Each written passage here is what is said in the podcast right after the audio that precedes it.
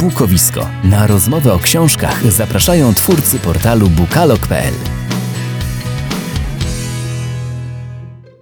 Dobry wieczór, witam się z Wami jak co tydzień o godzinie 18 we wtorek. Albo też dzień dobry, bo może słuchacie nas w inny dzień w godzinach porannych.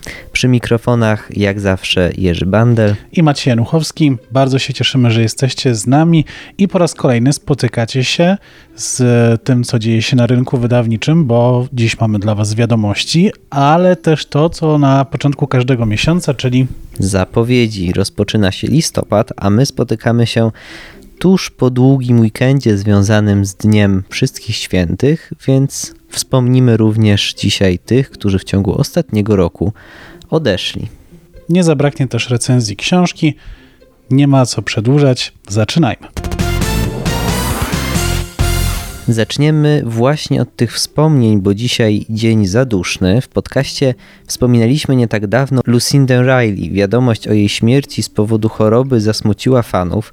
Pisarka nie zdążyła bowiem dokończyć swojej najbardziej znanej serii Siedem sióstr. Ostatni tom przygotuje do druku na podstawie notatek mamy syn Riley. Spośród światowej sławy pisarzy pożegnaliśmy w tym roku również Larego McMartriego, autora ponad 30 powieści, których akcja często toczyła się na Dzikim Zachodzie, tak jak akcja jego najbardziej znanej książki Na południe od Brazos. Od kilku lat powieści McMartriego wydaje w Polsce wydawnictwo Vesper. Ostatnia ukazała się kilka dni temu i nosi tytuł Ulice Laredo. Pod koniec ubiegłego roku zmarł z kolei John le Carré, autor powieści sensacyjnych, które sprzedały się w oszałamiającej ilości kilkudziesięciu milionów egzemplarzy. Autor korzystał z własnego doświadczenia agenta tajnych służb do opowiadania wciągających szpiegowskich opowieści. W końcu warto wspomnieć też wielkiego przyjaciela pisarzy i założyciela wydawnictwa Media Rodzina, Roberta Gambla, który oczywiście między innymi, choć nie tylko, dał w Polsce życie serii o Harrym Potterze, Igrzyskom Śmierci Susan Collins czy opowieściom z Narni Louisa. Z kolei spośród polskich autorów na pewno będziemy pamiętać papcia Chmiela. Henryk Jerzy Chmielewski zmarł w styczniu tego roku w wieku 98 lat. Pożegnaliśmy również wybitnego polskiego poetę Adama Zagajewskiego, nagradzanego wieloma prestiżowymi nagrodami, świetnego eseistę i obserwatora polskiej rzeczywistości. Zagajewski od lat wskazywany był jako polski pretendent do literackiej Nagrody Nobla, niestety nigdy jej nie otrzymał. Stratę poniosło również wydawnictwo Wielka Litera, bowiem zmarł w minionym roku jego założyciel Paweł Szwed, bardzo ciepło wspominany przez pisarzy, których powieści wydawał i przez współpracowników. W końcu kilka tygodni temu pożegnaliśmy Piotra Bratkowskiego, który nie tylko pracował jako dziennikarz, ale też pisał poezję i prozę. Należał do Związku Literatów Polskich i Stowarzyszenia Pisarzy Polskich. Był także jurorem Nagrody Literackiej Nike. Z innych informacji warto powiedzieć, że ponad 40 tysięcy złotych zebrano podczas licytacji zniszczonych książek Olgi Tokarczuk. Noblistka wystawiła na sprzedaż 23 egzemplarze swoich dzieł, które zostały opatrzone m.in. napisami Oszustka, Zdrajca Targowicka czy innymi obelgami. Była to reakcja prawicowców na wywiad, którego w czerwcu udzieliła Tokarczuk i w którym zwróciła uwagę na antywolnościowe działania władz w Polsce i na Białorusi. Gdy prawicowe media zachęcały do odsyłania książek noblistce, jej fundacja ogłosiła, że książki sprzeda, a pozyskane w ten sposób pieniądze przeznaczy na wsparcie organizacji walczących o prawa osób LGBT. Warto odnotować, że wśród 23 sprzedanych książek najwięcej, bo 5101 zł zapłacono za księgi Jakubowe, na których czas czarnym flamastrem wypisano wspomniane już obelgi. Od kilku dni na naszej stronie i na kanale na YouTubie znajdziecie wywiad z Izabelą Frączyk, w której opowiedziała Maciejowi o powrocie jej bestsellerowej serii, o hodowli strusi i o swoich planach pisarskich. Sama też chciałaby Was na ten wywiad zaprosić. Dzień dobry Państwu, Izabela Frączyk. E, chciałam Państwa serdecznie zaprosić na spotkanie, na rozmowę z Panem Maćkiem Januchowskim. Pogadamy sobie o całej serii mojego autorstwa Stajnia w Pieńkach. Zapraszam serdecznie, do usłyszenia, do zobaczenia. W tym miesiącu zapowiedzi zaczniemy właśnie od książki wspomnianej przed chwilą Izabeli Frączyk, która zapraszała Was do wysłuchania wywiadu. Mm, jest to czwarty tom serii Stajnia w Pieńkach. Po ślubie z Adamem Magda z optymizmem spogląda w przyszłość wraz ze stabilizacją w jej życiu osobistym oraz wyjściem na finansową prostą snuje ambitne plany dotyczące rozwoju stadniny i liczy na ich szybką realizację. Niestety pojawiają się kolejne nieprzewidziane problemy i Magda ponownie musi stawić czoło przeciwnościom, natomiast Alicja w trosce o dobro synka z dużą ostrożnością godzi się na nowy związek. W Pieńkach niespodziewanie pojawia się znany ukraiński inwestor Władimir Bondarenko. Robi w okolicy furorę i składa Wandzie, miejscowej weterynarz, zaskakującą propozycję. Książka będzie miała swoją premierę 9 listopada. Pierwsza zapowiedź ode mnie, której premiera również 9 listopada, o ile dobrze pamiętam, to nowa powieść Bernarda Miniera, czyli Polowanie. To kolejny tom, w którym Martin Servas staje do walki z brutalnym mordercą. Późną nocą na szosie w lesie ginie młody człowiek ubrany w głowę jelenia. Wszystko wskazuje na to, że ktoś urządził sobie potworne polowanie. Wiele wskazuje na to, że zabójca ma powiązania z policją, co tylko utrudnia sprawę, podobnie jak trwająca pandemia, protesty mieszkańców Tuluzy przeciwko obostrzeniom i zaostrzający się konflikt między żandarmerią i policją. Po raz kolejny Minier stworzył powieść przede wszystkim bardzo aktualną i zaangażowaną społecznie, a przy tym z ciekawą intrygą kryminalną. Ja już polowanie czytałem i opowiem Wam o nim nieco więcej w okolicach premiery. 15 listopada będzie miała miejsce premiera książki Michała Turowskiego pod tytułem Dziadka już nie ma. Dla małego Michała dziadek jest jedną z ważniejszych osób w jego życiu, być może nawet najważniejszą. Rodzice albo są codziennie, albo wyjeżdżają, zajmują się pracą, troszczą o wyposażenie domu, szkołę, a dziadek jest idolem. Jego Wady w oczach wnuka stają się zaletami. Dziadek zawsze opowiada najciekawiej i bezkonkurencyjnie potrafi zaopiekować się wnukiem. Do czasu, gdy chłopiec przestaje tej opieki oczekiwać, gdy nie potrzebuje już jego bliskości. Dorastający, a potem dorosły Michał nie odwiedza dziadka już tak często jak kiedyś. Ma mnóstwo swoich spraw, które nie mogą czekać, podczas gdy wizyta u dziadka zawsze może być przełożona na nieokreślone później. I właśnie te ważne sprawy stają się zupełnie nieistotne. Dziadek umiera. Dziadka już nie ma jest książką o pamięci, jej kultywowaniu, ale też gubieniu. O tym, że przeszłość powinno się zostawić tam, gdzie jej miejsce, za sobą. To opowieść o relacjach rodzinnych, meandrach losu i lekcjach, jakie na każdym kroku daje nam życie. To też historia dojrzewania i umierania uwieczniona na blaknącej kliszy fotograficznej. Można powiedzieć, że zapowiada się ciekawy literacki debiut. W tym miesiącu znajdzie się również coś dla fanów gór. Eiger Wyśniony to o zbiór opowiadań o wyprawach z młodości Johna Krakauera, autora reportaży i kontrowersyjnej relacji Wszystko za Everest. Tym razem Krakauer przedstawia opowieści z różnych wypraw, relacjonuje spotkania z bardziej i mniej znanymi wspinaczami, daje rady, jak przeczekać nudny czas w oczekiwaniu na atak szczytowy i generalnie zachęca do podjęcia wyzwania i stanięcia twarzą w twarz z przygodą.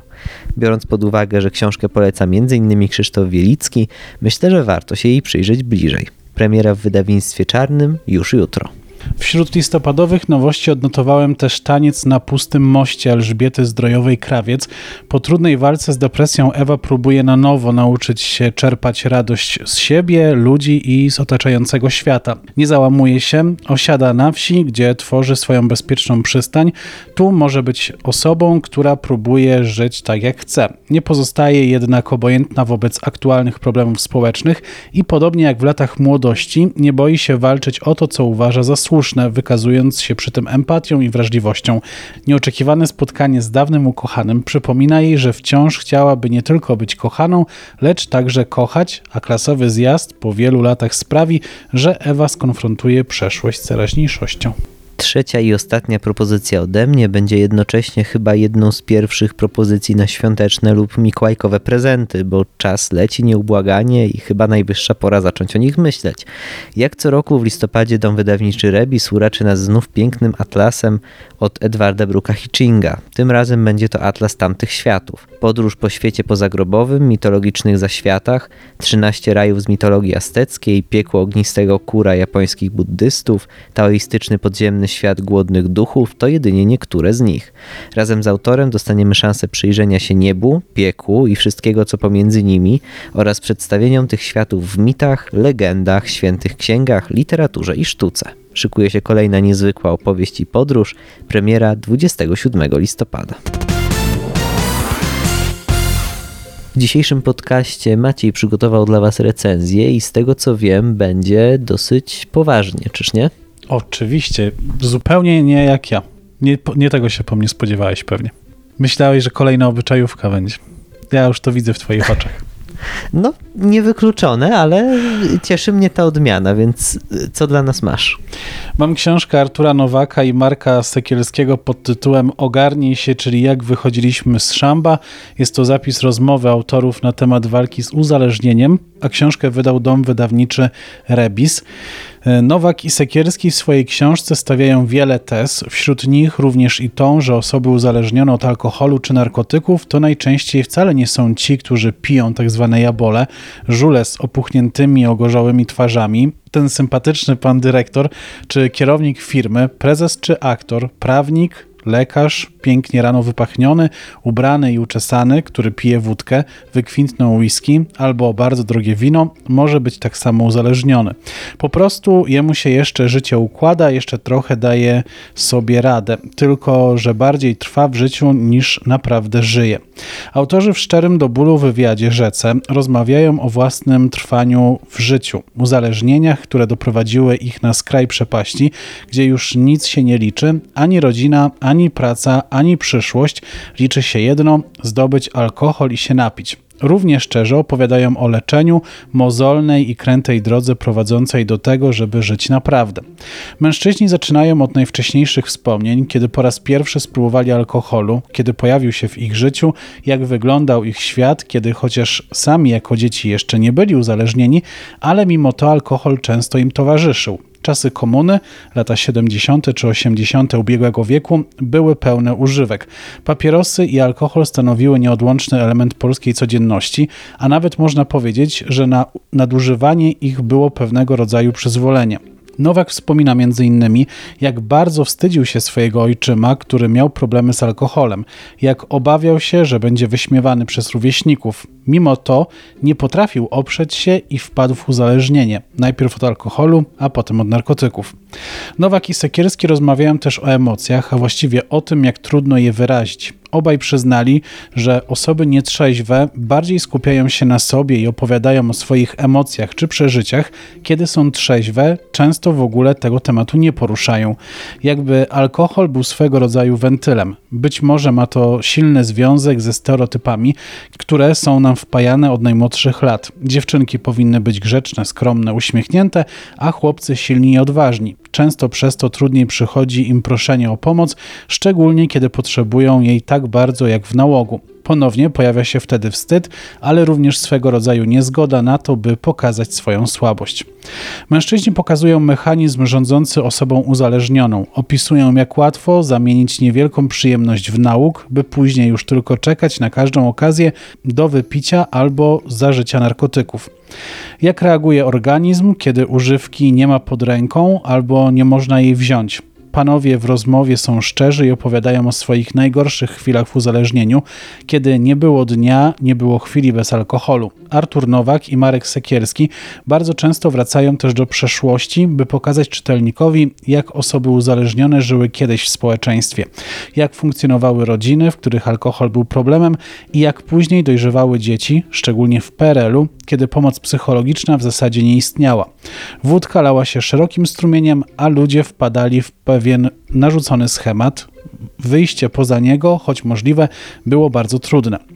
Wywiad Ogarnij się, czyli jak wychodziliśmy z szamba, pokazuje najgorsze strony uzależnienia, trudy terapii i ewentualne sukcesy, które ta terapia przynosi. W szczerej rozmowie mężczyźni dzielą się z czytelnikami swoimi podobnymi doświadczeniami. Pokazują, do czego może doprowadzić utrata kontroli nad spożywaniem alkoholu czy sięganie po narkotyki. Rozmowa nie jest jednak moralizatorska, ale z z morałem, więc można z niej wyciągnąć życiową lekcję. Na pewno otwiera oczy na ważne tematy, poszerza perspektywę i zniekształca utarte stereotypowe obrazy pijaka czy ćpuna. Czy okaże się pomocna komuś, kto ma problemy z używkami? Na dwoje babka wróżyła. Może stać się impulsem do życia w trzeźwości, jeżeli osoba uzależniona będzie chciała ją przeczytać, jednak istnieje duże ryzyko, że mimo wszystko odsunie od siebie problem i zaprzeczy, jakoby problem jej dotyczył. Książkę warto jednak przeczytać, by lepiej poznać sytuację osób uzależnionych i ich świat wewnętrzny. Rzeczywiście nie jestem przekonany na podstawie tego, co wiem o uzależnieniu, żeby taka książka miała kogoś wyprowadzić z nałogu. Myślę, że do tego potrzeba raczej dużo, dużo więcej pracy, ale myślę, że dla na przykład rodzin uzależnionych albo osób, które chcą lepiej zrozumieć, w jaki sposób w nauk się popada, rzeczywiście to może być w jakiś sposób pomocne, bo takie świadectwo osób, które są uzależnione albo były, jest ważne. To prawda, szczególnie kiedy mówimy o takich używkach, które w jakiś sposób wpływają też na życie innych, czyli właśnie alkohol, narkotyki, hazard, ewentualnie też gry komputerowe. Teoretycznie papierosy też wpływają na kogoś, ale jest różnica pomiędzy zapaleniem papierosa a wypiciem butelki wódki. To prawda, a czy autorzy w tej rozmowie odnoszą się też do innych używek, czy głównie do alkoholu i narkotyków, Głównie które ich alkoholu, dotyczyło? narkotyków, to co, to co sami przeżyli. Mm, To jest rozmowa tylko między nimi, czy są też jacyś inni Nie, to zaproszeni jest goście? rozmowa między Albo... nimi, która y, nie ma żadnych rozdziałów. To jest tekst jednolity, więc trochę trudno jest też przerwać czytanie i odstawić książkę, y, żeby nie wypaść z tego, z tego może nie trybu, ale z tego nurtu, w który wpadliśmy. Ciekawe w jaki sposób powstawała, bo najczęściej wywiady są jednak podzielone na rozdziały, tak jak na przykład kolejne rozmowy trwały. Jeżeli to jest ciągły jednolity tekst, to ciekawe w jaki sposób był spisywany. Myślę, że to mogło wyglądać podobnie jak w przypadku książki Sylwii Spurek i jej partnera, czyli że to było spisanie kilku tak naprawdę rozmów, że to nie była jedna rozmowa, do której usiedli i przez na przykład trzy godziny rozmawiali, tylko że tych rozmów było kilka i z nich wybrali esencję i połączyli w jedną To całość. prawda, tylko że oni razem żyją i rozmawiają na te tematy, więc mogli tę książkę nawet po prostu napisać tak naprawdę nie rozmawiając, to znaczy nie nagrywając konkretnej rozmowy, a w tym wypadku wyobrażam sobie, że to było pewnie jednak spisanie wywiadów w jakiejś formie.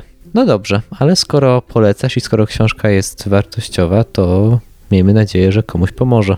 Być może warto też się, warto też posłuchać rozmowy, którą znowu oni pomiędzy sobą przeprowadzili na kanale Braci Sekierskich na YouTubie, e, bo widziałem gdzieś tam nagłówek, że rozmawiali o tej książce, ale ta rozmowa też jest długa, chyba prawie dwie godziny trwa, więc jej nie przysłuchałem, a być może tam padają odpowiedzi właśnie na to, jak ta książka powstawała dokładnie.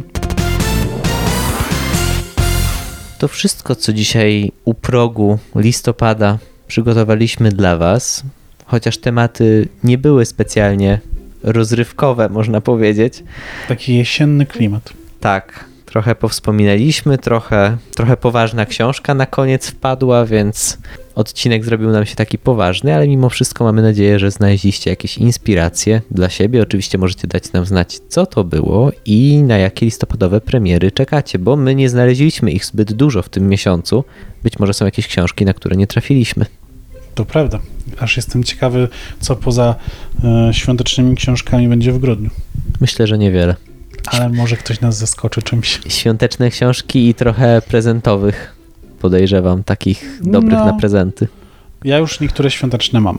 Od wydawnictwa Filia przyszły na przykład. Tak, bo one się już rzeczywiście pojawiają jak zwykle zawczasu. Zostawiliśmy ze sobą Halloween i wszystkich świętych, więc 2 listopada można zacząć wypuszczać świąteczne rzeczy. Zaraz na wystawach pojawi nam się świąteczny klimat, więc w księgarniach też siłą rzeczy. Dziękujemy Wam za dziś i słyszymy się za tydzień. Jerzy Bandel, I Maciej Januchowski. cześć. Cześć.